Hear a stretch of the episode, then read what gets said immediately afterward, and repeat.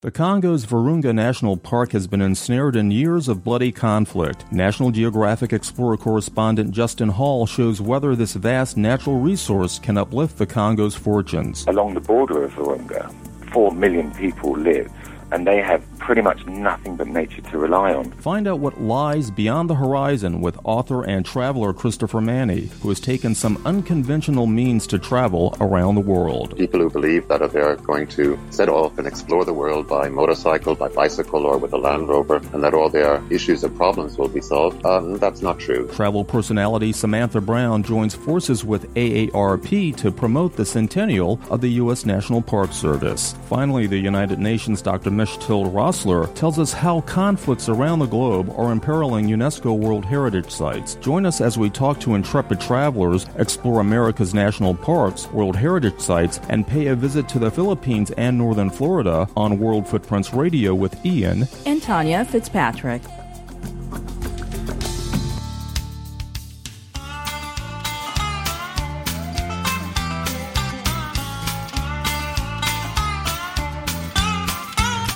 In the hour, we'll talk to Christopher Many, who will talk about traveling the world with Puck and Matilda, a motorbike and Land Rover, respectively, and the books they inspired him to write. Also coming up on World Footprints, former Travel Channel host and now AARP spokeswoman Samantha Brown offers some tips on exploring America's national parks as well as her own memorable national park experiences in celebration of the U.S. National Park Service centennial this year. And UNESCO's Director for Heritage, Dr. Mechtild Rossler, will stop by to discuss the challenges facing World Heritage sites in war torn regions.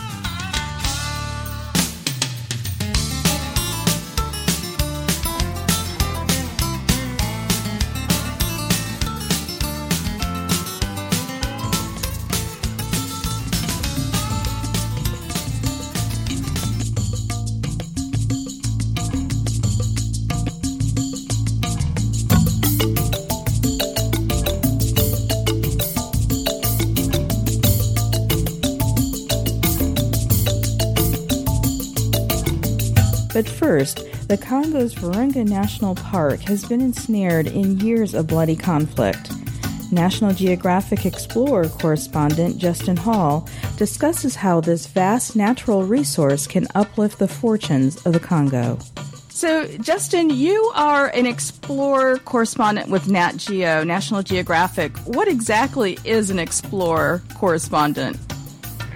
Uh, wonderfully, uh, I'm uh, ch- my charge and challenge is to uh, get out there and, and find the stories and bring bring them back uh, or tell them in a way that uh, delivers it to the audience that aren't perhaps as fortunate uh, as myself. So I, I, view it as a, a, real honour to be in this position and. Uh, I think um, I'm, I'm, i must say I'm not your standard correspondent really. Um, I, I, look at the world with wide-eyed enthusiasm and I think that's something that the team at Explorer have um, recognised. So they've placed me in this position and uh, set me some challenges, and, and hopefully it, it's uh, an easier way for the audience to understand because I'm just, just like them, I guess. So, what stories are you searching for? Um, well, my passion is uh, focused on uh, indigenous, tribal, environmental cultural focus issues, uh, wildlife issues. And my first journey for Explorer sent me to the most extraordinary location, um, Virunga in uh, the Democratic Republic of Congo. So it's sort of North Kivu region. And for those of your listeners that don't know about anything about Virunga, uh, if they imagined a, a buckled um, mountainous landscape peppered by volcanoes, dense, dense jungles, uh, we're talking about a landscape that's about 3,000 square miles of protected space. Uh, and nestled within that arena are innumerable species, but perhaps most importantly, uh, and the focus of our show to a certain degree, it's home to half of our world's last remaining mountain gorillas. Justin, uh, Nat Geo sent you into this conflict zone in sub-Saharan Africa. Yes, they did, but they trusted that I wouldn't get into trouble, uh, and uh, I think uh, a smile and good intention goes a long way. Of, co- of course, that that isn't um, uh, the only thing that enables uh, us to do what we do. It's uh, extraordinary connections and rare access, and working with in close collaboration with people on the ground that are known to and trusted by the communities that we enter and the areas that we enter. The uh, conflict zone there in the Democratic Republic of the Congo, for people who are not familiar, what's taking place there? To be honest, to put everything in context, you really have to look at the last 125 years of this country's history. Uh, it's a, a, a brutal, uh, it's a history that's forged a, a brutal reality, ground reality. Um, starting all the way back with uh, King Leopold, the, Belgian king, who pretty much claimed Congo from 1885 to 1906 as his private um, landscape, and he in, pretty much enslaved uh, the Congolese people and set about extracting ivory and uh, rubber. Uh, pushing forward, it, it's continued, and I think it, the main reason is because Congo is, for all its beauty, is actually one of the richest areas on the planet for mineral in a in a, the context of minerals. It's it has gold, diamonds, uh, rare earth minerals that we use in our phones and electronics, um, hardwoods, timber, tin, zinc, um, all the things that our world need. And the outside world or external forces have looked at the Congo as a, as a treasure trove and pretty much it's been an inconvenience that there it happens to be the homeland of peoples. So the most recent conflicts since 1996 to present have produced a, a horrific statistic, and that's that almost six million people have died in conflict in this area, and that has forged a brutal and uh, complex reality for those that uh, live in the area now.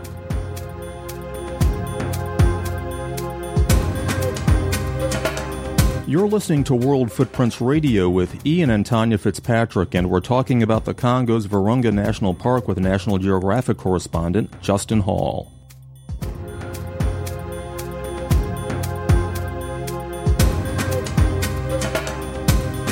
So part of our story was to, to um, explore how conservation fits within this landscape.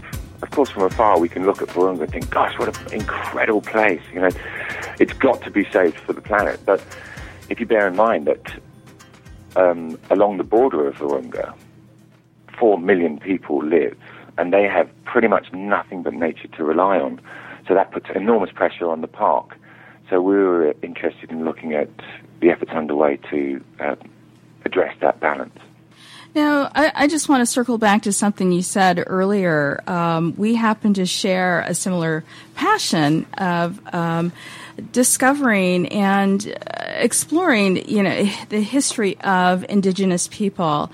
And um, I know that some of the indigenous people in that region, in the region you were in, um, the DRC, the um, Democratic Republic of Congo, and uh, within Virunga, mm-hmm. are the pygmies. And you know, one of the uh, confusing things that I read about uh, that area is certainly, you know, the, the natural beauty, but the overwhelming uh, population of impoverished people. And flipping, you know, the coin, I understand that there have been some human rights uh, laws that have been passed to protect the, the pygmy population, the indigenous people. Um, yeah, I'm certain that there are, and there, there are big steps being taken in the last couple of years. Um, the area that we were focused on, particularly, doesn't actually have a, an indigenous population, not within the park at least. Um, what you do have is uh, a population that is wholly reliant on nature and lacking in infrastructure, the most basic infrastructure. So that puts enormous pressure on the area that we were focused on. Um, so again, we were looking at uh, those forces and what efforts were underway to sort of counter that. Mm-hmm. Now, despite being in a conflict zone area, did you have an opportunity to really experience some of the park's beauty? You talked about, you know, the endangered uh, uh, species of gorillas, and I understand there's, I think, three different um, great apes that uh, are hosted by uh, Virunga Park? My, uh, the, the, the time that I had, um, wonderfully, uh, I had the uh, great honor of, of stumbling upon a, a family of uh, silver of, of gorillas uh, with a, a silverback. Um, I didn't have time, unfortunately, to explore the park in much more detail. I would love to have flown over it, and I know there's uh, the opportunity to do that for those that might be fortunate enough to get into the area. Um, but uh, it is an incredible landscape, full of uh, a multitude of species, many endemic. Within the vast space that this park takes place, uh, I'm sure much of it is inaccessible to people, and so you mentioned about flying over. What are your thoughts about tourism in this park and whether or not it, it has much of a future there?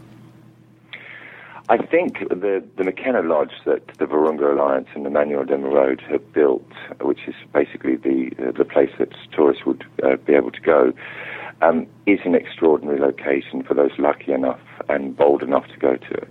Um, I think that Emmanuel is fully aware that tourism alone is not going to supply sufficient amounts of money to, to fund the park's defence. Uh, and that's why that he's looking, his, he and his teams are looking at a multitude of ways, sort of spears that attempt to uh, create infrastructure. And that's through the electrification of uh, the area, harnessing the, the power of uh, hydro dams, not invasive dams that flood areas and, and uh, displace peoples, but uh, hydro projects that really just harness the power of the existing Congo's rivers. So that's um, will drive uh, change in the area. Uh, most interestingly and most directly, it will take away the pressure that the use of uh, charcoal places on the region.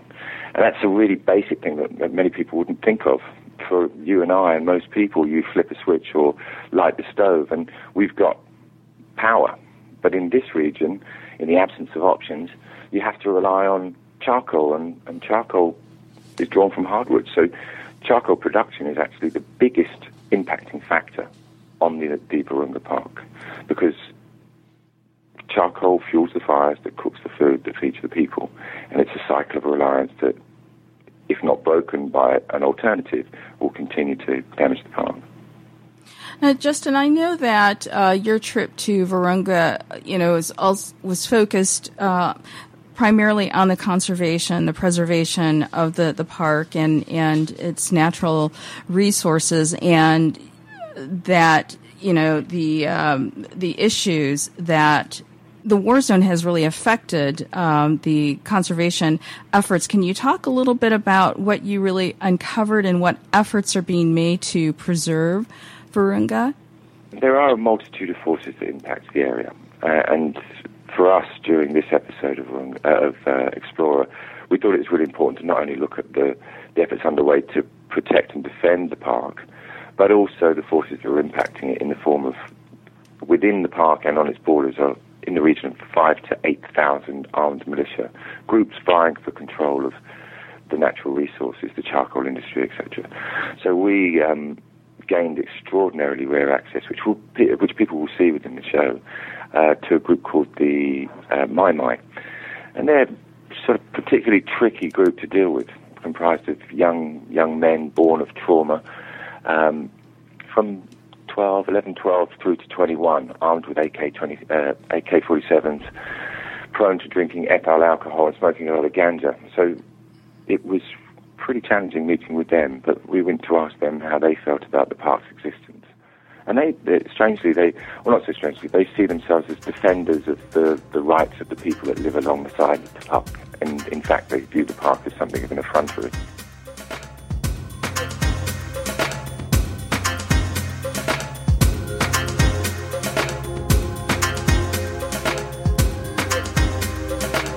You're listening to World Footprints Radio with Ian and Tanya Fitzpatrick, and we're talking about the Congo's Virunga National Park with National Geographic correspondent Justin Hall.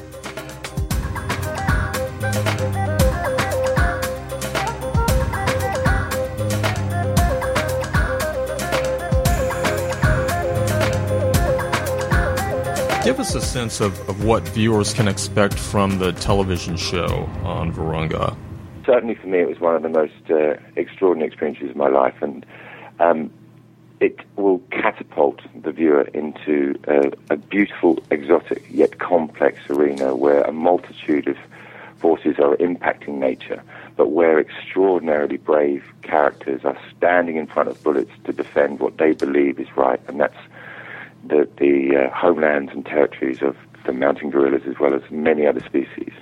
It is a complex story, sad at times, but I think there is great um, inspiration available to those that watch in seeing uh, characters like uh, Emmanuel de Merode and Innocent Morembe, the uh, people in charge with defending the park.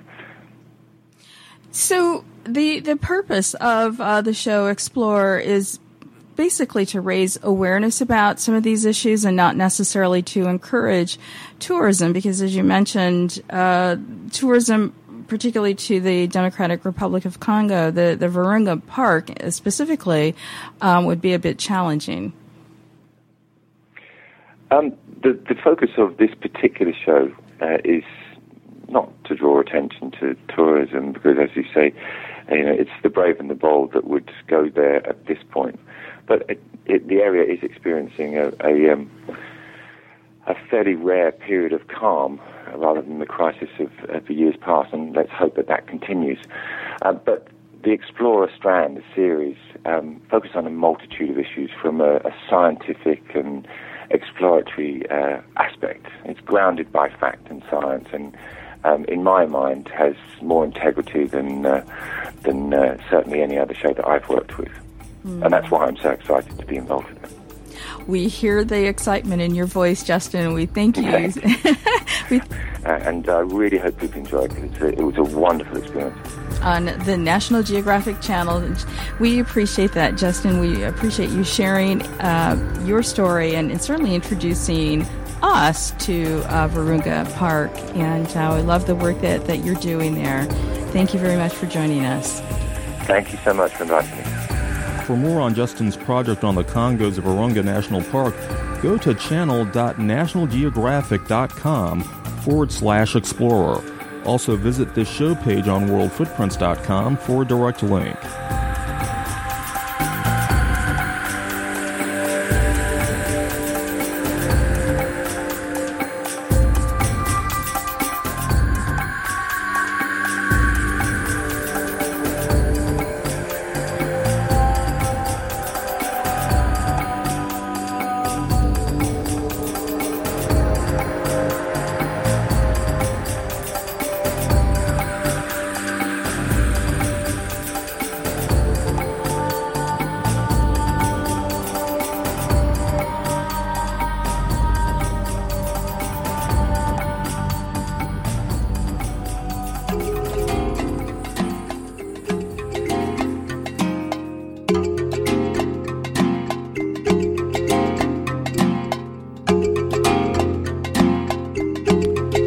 Destination Spotlight, we will share a taste of the Philippines from the Adventure Travel Show. The Philippines is in Southeast Asia. It's uh, below Taiwan and on top of Malaysia and Indonesia. What do you want people to know about the Philippines? Well, we're made out of 7,107 islands. That's a lot of islands to go through. We have a lot of beaches from white sand purple sand, pink sand, black sand, everything. And most importantly, it's our people our culture. We um, travelers have been passing through the Philippines for centuries, and we're used to having to host people there. So that's part of our tourism. We want people to come, and we open our arms for them. What would people see, or what should they see for a first-time visitor to the Philippines? Well, our places, the beaches, of course. Food, we have a lot of food there since we're all scattered around culture, diversity. So we have kind of different areas, different kind of food and taste. So yeah. Um, Filipino cuisine is a mix of Chinese, Spanish, American, and we have like it. We have this famous one, the adobo. It's made out of vinegar and soy sauce, and mix it with chicken or pork. That's one of our specialties there. Are there any uh, World Heritage sites that a visitor should see? Yes, um, we were Spanish. Uh, we were colonized by the Spaniards for 333 years. The Americans was there also. The Chinese also were there. So we have a Spanish. There's an old Spanish walled city in Manila called Intramuros. So it's walled out, centuries. You can see old churches there, old artifacts, art, and everything. It's all there. And what distinguishes Philippines from some of the other Southeast Asian uh, uh, countries? Well, I would just say it's because we've been um, a lot of people just went there, Americans. So it's all diverse. I would say that. What do you love about the Philippines? It's the people and the food, and of course the beach. I love the beach.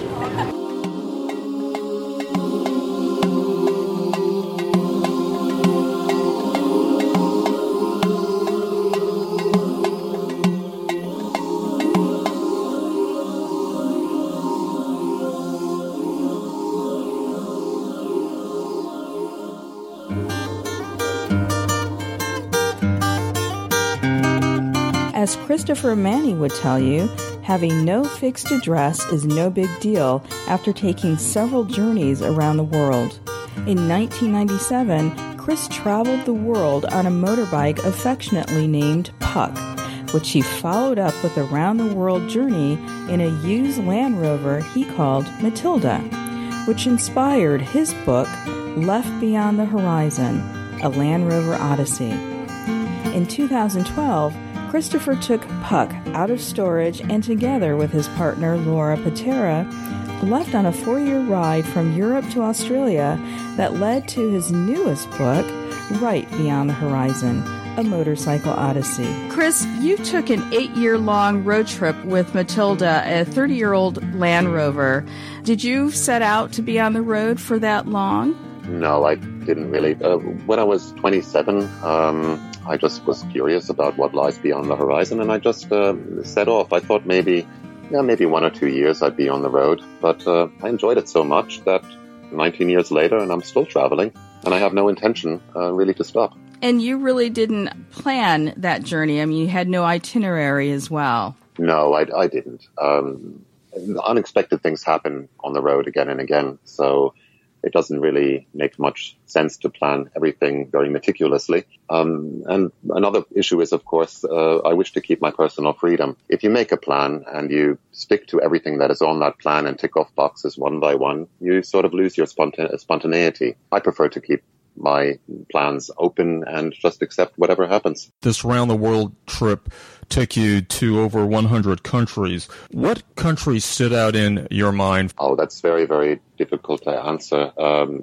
especially because my trip was over such a long time period. Um, for example, uh, the Ukraine back then or Russia back then isn't what Russia is today. Uh, neither is the United States. When I entered the United States in 2003, uh, the war with Iraq had just started. Um, and I'm, I, I, believe maybe the United States would also be uh, different today. Now, in, in your book, Left Beyond the Horizon, you talk about some of the ups and downs that you experienced on the road, and, and you really kind of threw political correctness out the window. Uh, talk about that roller coaster ride of emotions and some of the things that you experienced on the road just like in daily life, you always have your ups and downs. Um, good things happen, bad things happen.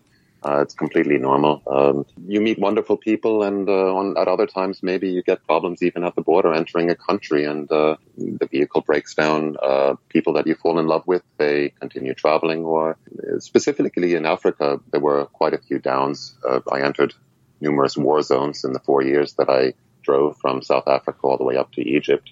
So mm. yes, travel on the road is not always bliss and fun. Uh, sometimes you do have problems. People who believe that they're going to set off and explore the world by motorcycle, by bicycle, or with a Land Rover, and that all their issues and problems will be solved. Um, that's not true. The, the, there are difficulties everywhere. Chris, what did you learn about yourself, uh, learn about this world, and learn about people in general uh, during the course of this uh, long journey? Uh, oh, that's a that's a very good question. Also, a very difficult question as well. Uh, I guess I've become a little bit more patient over the years and more understanding. Um, what I've definitely learned is that there is no objective truth to any topic or issue, but only subjective realities. What is believed, let's say, in Washington, where you are, or in Bali, where I am right now, might be something completely different. It doesn't mean that one side is wrong and the other side is right.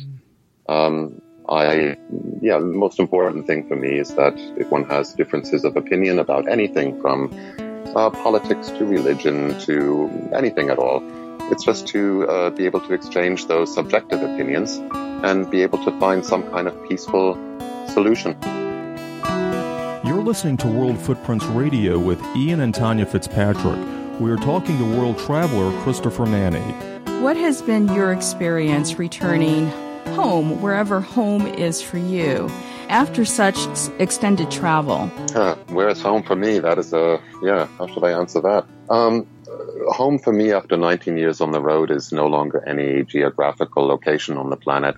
Uh, it's uh, I was born in New York City, uh, in, in, Queens. I was educated in Germany. I worked in Scotland for a while until I set off at the age of 27. And since then, I've been in yeah about 100 countries I've traveled through. So I've lost any home that one could geographically point to on a map. Home for me is where my loved ones are, and currently Laura, my partner who's been with me and traveling with me for the past eight years. Wherever she is, that's where I feel at home. Was she a willing uh, partner in this journey with you, or did you have to twist her arm, or or what?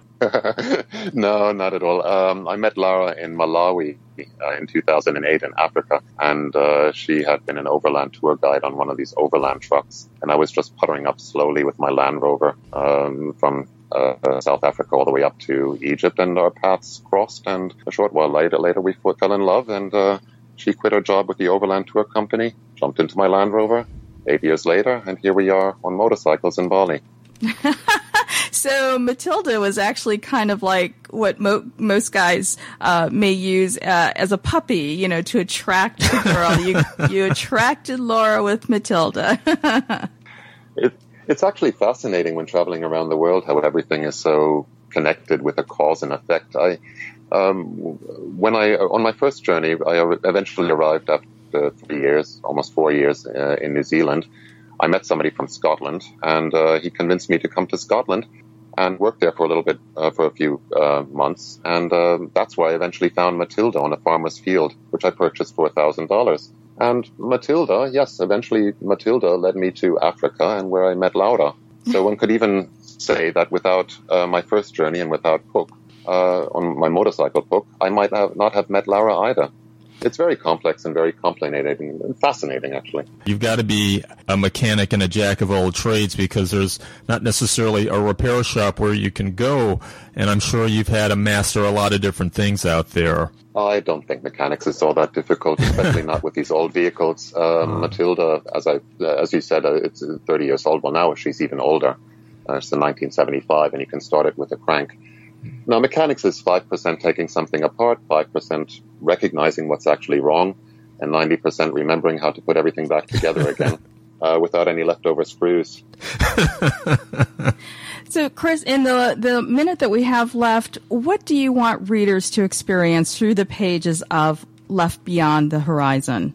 Oh, I just hope they have a wonderful reading journey and uh, maybe perhaps some might be inspired to give traveling a uh, try themselves if they want to. Are there any new insights that your latest book, Right Beyond the Horizon, a motorcycle odyssey, will offer? I hope so. I had great fun writing it. It's my, my second most favorite passion is book writing, traveling and writing, and of course, Laura. And how can listeners follow your adventures? Uh, probably the best would be on my uh, Facebook site, or uh, they just type in uh, www.christopher-many.com. And there's also a link to my Facebook site there. I always write in German and in English for international readers. To follow Christopher Many's many adventures, go to christophermany.com where you will find a link to his Facebook page or visit this show page on worldfootprints.com for a direct link.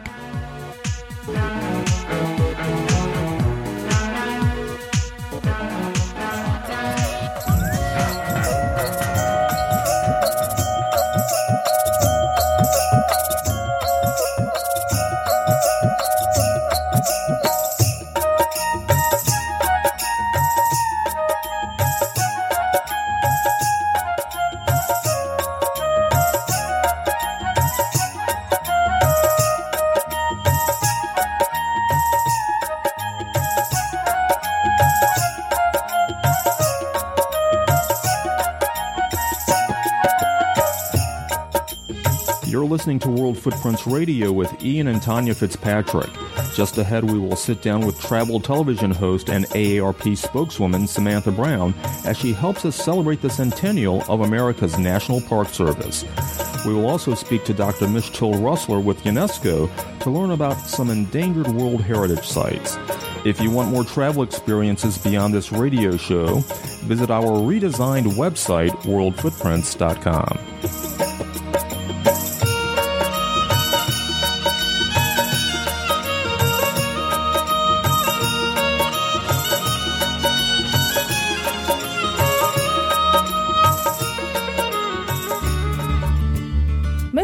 Most of you know television host Samantha Brown for her work on the Travel Channel where she hosted a number of passport shows to Haiti, Asia, Europe, and more.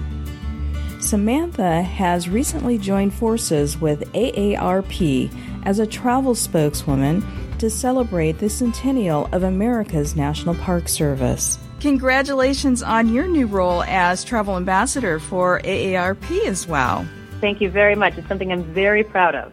I know that you're helping AARP and its membership right now celebrate the centennial of the National Park Service. So Let's talk about national parks. I think it's very funny that we actually had national parks before we actually we had the National Park Service. That's correct. Yellowstone uh, was late 1800s, and then the National Park Service was uh, uh, born, I guess, in 1916. Do you remember your first national park? I do. Uh, it was the Grand Canyon, and I actually saw it later in my life. I was probably, oh gosh, I don't know, in my 30s before I went to my first national park, which I think is a little late. Um, but uh, I, will never forget it. Never forget the moment that I saw it. How, what was that like for you, though? I mean, tell, tell us about what the Grand Canyon did for you as a, as a child and, and later as an adult. What was that experience like? Well, it's interesting. I had actually traveled all over Europe before I finally got to go to the Grand Canyon. And when you travel throughout Europe, you're always told what a young country America is. And we are a young country in terms of its people and its constitution. But it's when you go to the Grand Canyon and you stare down into that canyon that you realize that we are millions, if not billions of years old, that our land and who we are and our ideals are built on such a sense of permanence and fortitude. And it just filled me with such pride of being where I was from. And it's something I've, I've been able to go back to the Grand Canyon four times now since that first visit. And it never dissipates that feeling of pride and elation that you get. Our first national park, Yellowstone, which is very, very popular in addition to the Grand Canyon, but there are a number of national parks that are lesser known. Talk a little bit about those. There are 59 majestic parks um, but there are over 400 sites across the United States. So it's really important to um, to look to your own home state and see what's nearby. Most uh, what the ARP survey found and our travel survey found is that 82% of people actually drive to the national park. They forego any kind of flying and they drive. They make it a road trip. So if you're in the uh, the southeast and the east coast, you have Acadia National Park, but you also have Shenandoah Valley, which is a, a hiker's paradise. Down in Florida, it's known for the Everglades, but it also has Biscayne National Park, which 95% of it is underwater, and you can go snorkeling and scuba diving. Out in Colorado, there's the uh, the Great Sand Dunes, which has a 75-story sand dune. It's incredible, and you can sled down it. Well, speaking of road trips, what are some of the strategies for planning a visit to some of America's national parks and tips uh, for planning a road trip and saving along the road? Well, I think planning a big trip to a national park is an intimidating process, and that is why I'm so proud to be a part of AARP as their travel ambassador because their whole goal is to make it simple, uh, to keep it affordable and accessible. And so if you just go to travel.aarp.org, uh, there are amazing destination guides on each of these majestic parks. They tell you what the uh, little known facts are, where the little jewel, uh, lesser known jewels are, the best hikes. As well as uh, great places to stay, great places to eat, always with an emphasis on saving money and having a great time. This is World Footprints with Ian and Tonya Fitzpatrick, and we are talking to AARP travel spokeswoman and television host Samantha Brown about the 100th anniversary of America's National Park Service. Are there some backstories or some history to um, that's attached to a national park that might be surprising for a traveler? Um, you know, I'm not sure. There's so many of them. I think they all have a have a great history and surrounded by an interesting culture. Uh, I always think of uh, the Great Smokies Mount, Great Smokies, as um, one of the most interesting places to visit because you do get that very mysterious Southern Appalachian uh, mountain culture as well. So each uh, national park is surrounded by an amazing culture, whether it's the Great Smoky Mountains or uh, going to Hawaii where you have the, the native Hawaiians and Haleakala and Volcanoes National Park, where the whole idea of the volcano is actually Pele and the goddess of the volcano. So uh, each park has its mystery and, um, and is meant to be enjoyed. Do you have a favorite? My favorite park? Well, yes. I, I do love the Grand Canyon, but I, I'm also uh, I, I fell in love with Acadia this year. I got to go to Acadia last year, as well as Denali and the Grand Tetons, and there's something about being on the uh, rugged coast of Maine where you're surrounded by evergreens, but you can still smell uh, the salt spray. And then, of course, the day ends with a lobster roll. For me, that that was well, so so you incorporate local gastronomy with uh, your travel experience. Of course, of course. now, um, we have uh, we have enjoyed seeing you at a number of uh, industry events, uh, particularly here in Washington D.C., and uh, and we miss seeing you on the small screen. And so it begs a question: Will we see you again on the small screen? Absolutely, I still do work uh, a lot with the Travel Channel, just not full time like I used to. I have three year old twins. So they keep me very busy, and they don't like it when I'm gone for um, a long time, which uh, producing and uh, hosting a travel show does, but I still am on the road a lot. I um, I'm doing some work with ARP. We're going to be at the Albuquerque Balloon Festival in New Mexico. Uh, we'll be doing a lot more um, just uh, how to navigate um, certain challenging areas of travel, like the airport. I'll be uh, shooting uh, videos for ARP for that as well. So really, it's about passing down my knowledge and experience of travel uh, to uh, the number one travel audience there is, the 50 plus audience. Their number one aspiration is to travel. And so we're trying to make that as easy and as accessible as possible. And you know, thank you for for saying that. That reminds me of uh, that I you know the question that I wanted to ask you about the senior population. You know, some of these parks uh, require a lot of um, physical uh, strength and you know to to travel to are there certain parks that are more adaptable, accessible uh, to the elderly or uh, people who may not have uh, physical capability to hike, you know, miles along a, a steep trail? You know, I, that would be uh, an on-park um, per basis uh, knowledge, which I, I don't have, but I do know that all parks are um, handicap accessible. All parks uh, also offer the access pass, which if you have any sort of permanent disability, you have a free pass to whatever national park there is, um, which is pretty amazing. So they recognize that um, not everyone is a avid or strenuous or expert hiker, and you don't need to to enjoy the park. Uh, there are amazing lookouts even from Grand Canyon to Acadia uh, things that make um, the park accessible to everyone, and that really is their goal. Also, again, back to uh, ARP, all of their destination guides do uh, do talk about that of making things more accessible to what is accessible, what isn't accessible. So, really, going back to the guides in your planning would be the best bet. Samantha Brown, thank you so much for joining us again. Thank you. Talk to you soon, Tonya. To plan your visit to a U.S. national park, visit nps.gov. We will also have a link to that website on this show page at worldfootprints.com.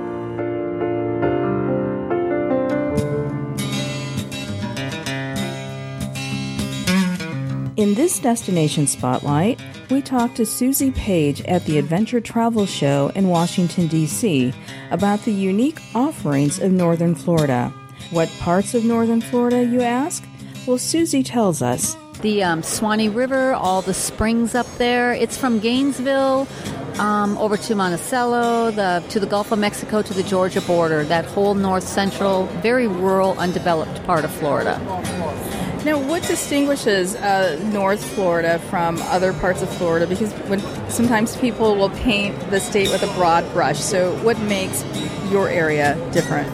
We're very rural and undeveloped. We have a lot. We have more freshwater natural springs than anywhere else on the planet. We've got several rivers, all undeveloped. Um, I only have one traffic light in my county. So it's very, very rural, very undeveloped. So it's a nice, peaceful place to come and camp. Um, there's cabins, there's motels. It's very um, mom and pop type oriented, very rural.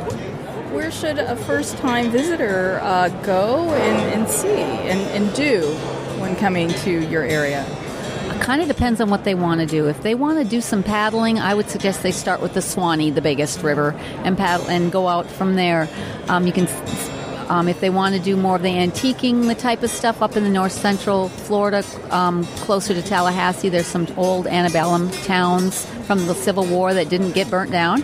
And they've got some of the mansions and the stuff that you can tour. And uh, they've got the little stores, art art stores, that kind of thing. What do you love most about North Florida? I love the fact that it's not crowded, that it's um, very peaceful and quiet. We came from the Tampa area with a lot of people, and I can go and paddle down the Suwannee River and not even meet anyone while I'm on the river. So, just to get away from it all, see nature, see the fish jump, hear the birds and the owls, watch the stars, there's no light pollution um, just very peaceful, recharging. Why would you tell somebody to come oh. visit and tour your area? To get away from it all, to recharge, to uh, just rest, collect yourself, get your center back, and then get on with your life. You know, but just just to get away.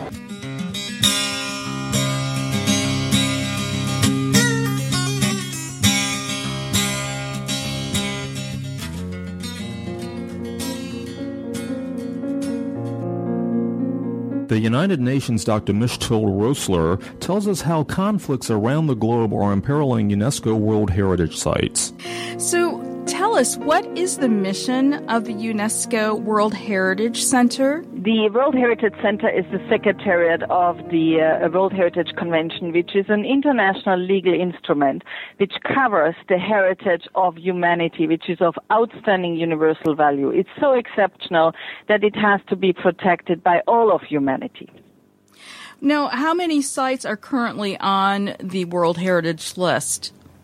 We have uh, 1,031 sites on the World Heritage List, and there have been questions which uh, whether this was the uh, uh original idea of the convention, but um, there has been so much interest by countries to identify sites and to transmit that and to protect them and transmit them to future generations. So, how are sites chosen then for the list? Um, normally, a country prepares a tentative list which identifies potential sites, and from this national list, they choose a site uh, for to prepare a nomination dossier, which will be sent to the World Heritage Center. We review whether this is a complete, which means including legal protection, management of the site, all the documentation, and also the comparative um, uh, evaluation whether the site is in a global context context uh, of potential outstanding universal value, and then we send it to our advisory bodies. This is the uh, um, International Union for the Conservation of Nature for the Natural Sites, and ICOMOS, the International Council on Monuments and Sites for Cultures. And then this goes into the World Heritage Committee, and it's actually this intergovernmental committee which um, uh, decides whether a site is inscribed on the World Heritage List or not. Does Italy still hold the greatest number of World Heritage sites? Yes, but it's closely followed, uh, you know, by a number of other countries, especially in Europe. Europe is really overrepresented in comparison with other parts of the world.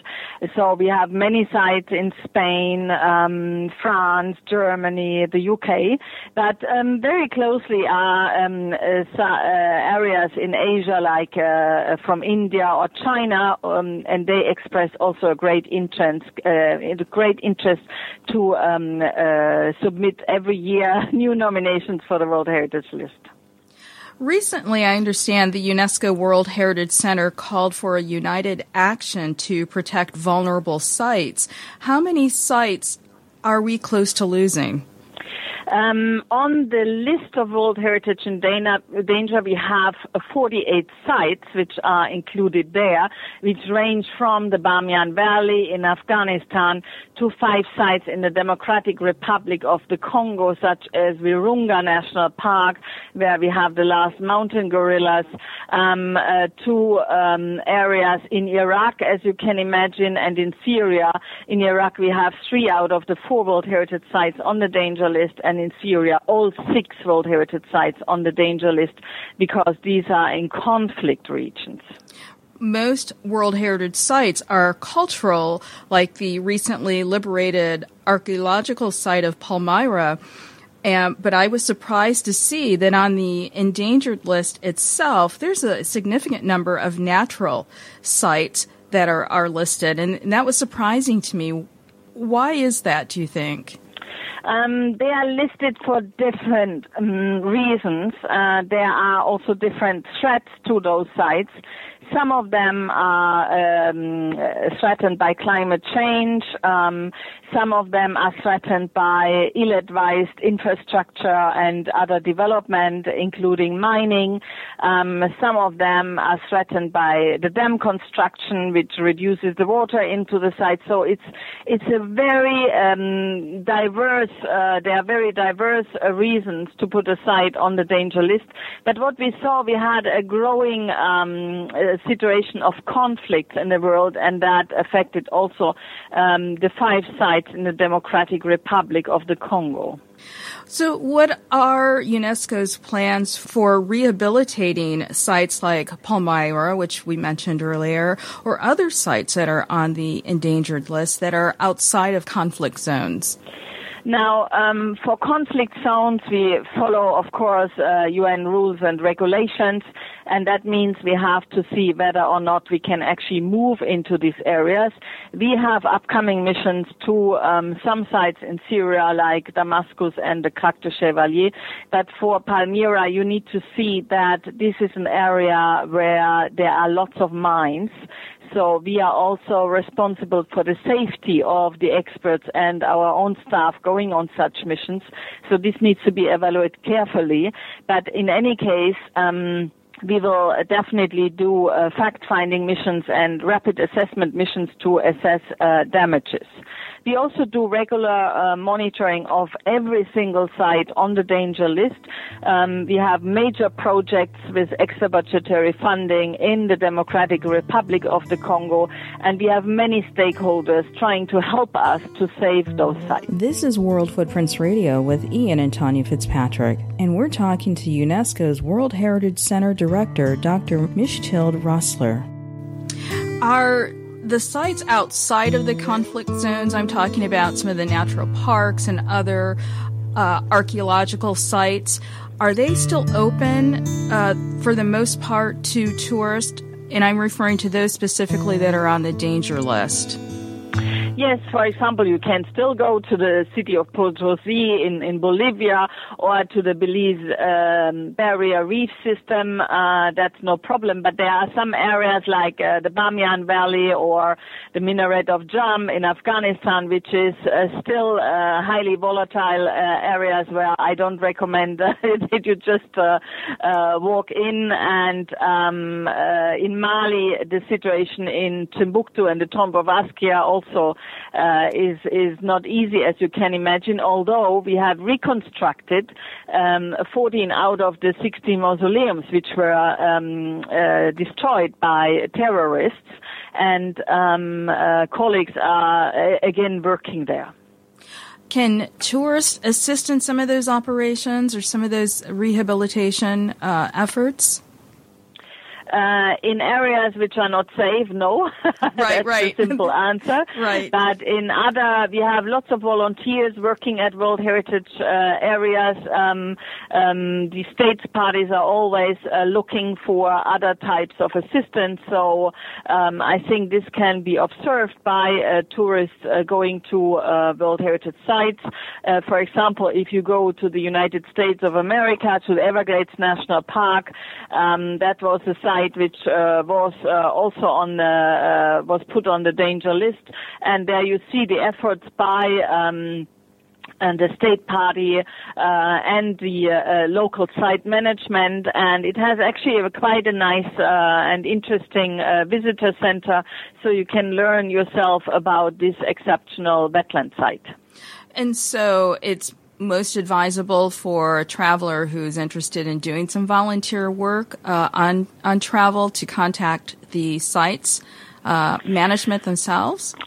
Of course, if they uh, if they take, for example, volunteers, um, we have ourselves uh, here a, a, youth program and volunteer program which you find on our webpage www.whc.unesco.org, and um, uh, so you can find out what we do in terms of youth programs, uh, volunteering, etc.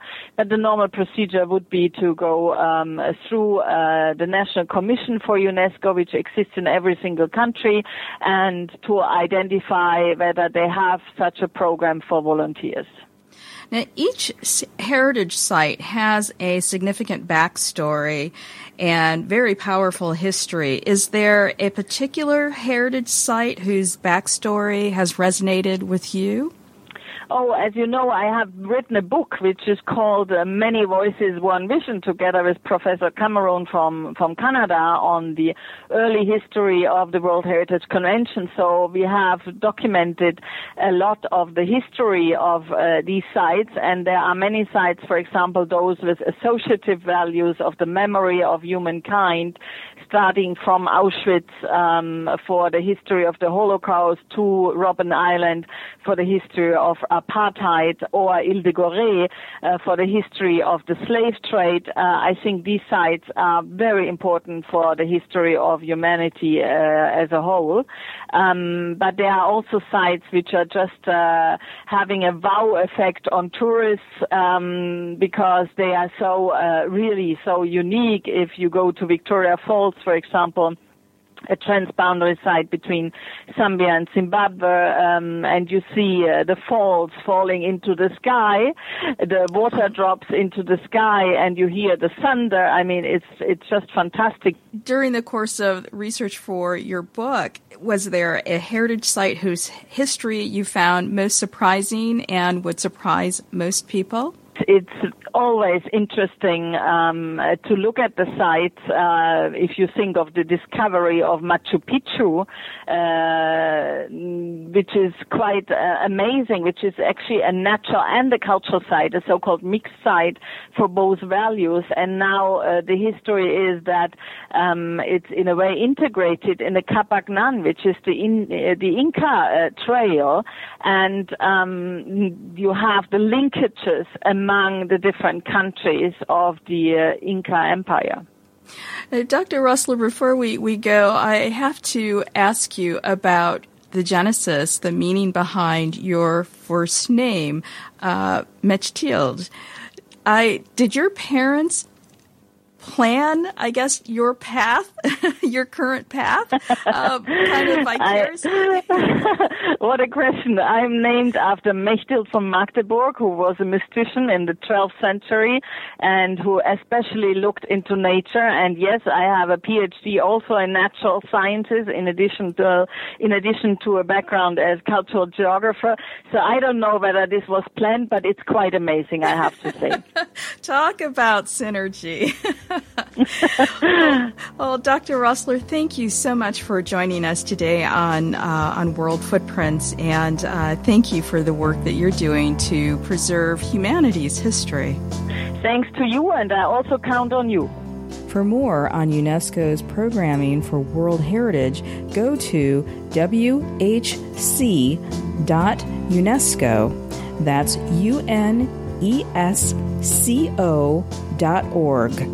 We will also have a link to that website on this show page at worldfootprints.com.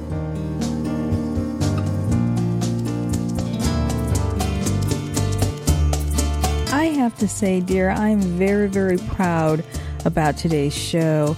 The constant theme, I think, was conservation, and that's a very important part of what World Footprints is about. That's very foundational to our mission.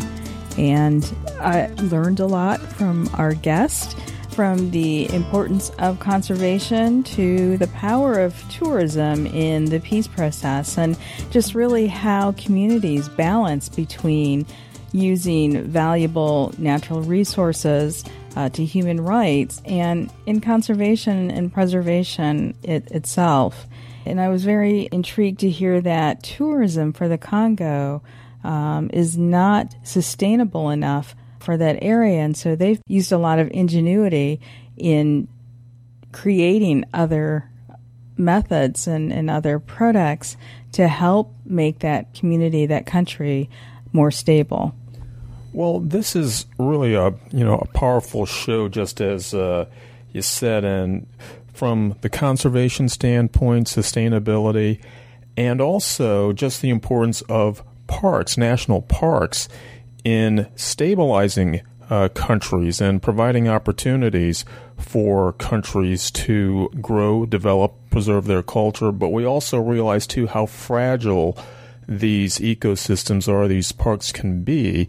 And I think that's one of the lessons that kind of comes through as uh, indirectly the issue of conflict zones was was something that kind of tied together many of the themes here and many of the guests in the show. And having something like a national park system is not something really to be taken for granted. It's really important because that helps to preserve culture, that helps to make uh, conservation possible. And it also shows that these precious resources thrive in places that are stable politically. And I think that's one of the things when we listen to what Dr. Rossler had to say, all of these important cultural and heritage sites in places such as the Congo are endangered because of political conflict, because of civil war, and so forth. And so it really makes you appreciate just how important these resources are and just how perilous they are too because of things that happen in our world. Mm-hmm. One of the other things I loved about today's show from both Samantha and Chris uh, Samantha and my experience were very similar. We traveled throughout Europe before we really explored our own country. And like her, I've gained an incredible appreciation for what the United States has to offer. And so I think the travel abroad really added to my interpretation of what the United States has to offer. And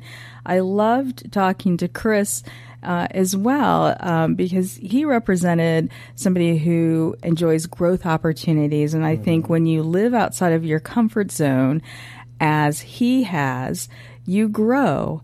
And I loved that about his story and certainly his uh, very unconventional ways of traveling around the world. I mean, the way he has traveled is not comfortable and it's not for the faint of heart. And uh, now he's traveling with a partner. And I, I can just imagine you and I on the back of a motorcycle or in a Land Rover traveling around the world. And, you know, some of the, the let's say, creative differences we might uh, encounter. Well, that's why uh, it isn't for the faint of heart, and it's probably not uh, necessarily uh, all that good for stable relationships either. But um, speaking about Chris, uh, again, because he's traveled so much, he's he's seen a lot of the world. He's he's interacted with a lot of people. He's traveled through conflict zones, as he says, and he's been taken out of his comfort zone, but in, in meeting people and going to all of these places, he's come to appreciate just how having a tolerance for differences or a patience for or an understanding for what other people go through is really important. And it's something that, if you think about it, fundamental to just having positive relationships, to having functioning countries, to having functioning political systems. So I thought that was great to hear from Chris. Well, as we close today, I'd certainly like to share another quote with you, and it's a quote from Henry Miller One's destination is never a place, but a new way of seeing things. And I think that quote is very appropriate to the show that we've shared with you today. Thank you so much for joining us. We're Tonya and Ian Fitzpatrick, and we look forward to sharing our next journey with you on World Footprints Radio. World Footprints Radio with Ian and Tonya Fitzpatrick is a production of World Footprints Media, Silver Spring, Maryland. The multi award winning radio show can be heard around the globe on iHeartRadio, Stitcher, iTunes, and more. Visit worldfootprints.com for a complete list. World Footprints Radio is a leading voice in socially responsible travel. At worldfootprints.com, you'll find an archive of past broadcasts, travel news, reviews, and information you can use to deepen your travel experience. Listen, learn, and live it at worldfootprints.com.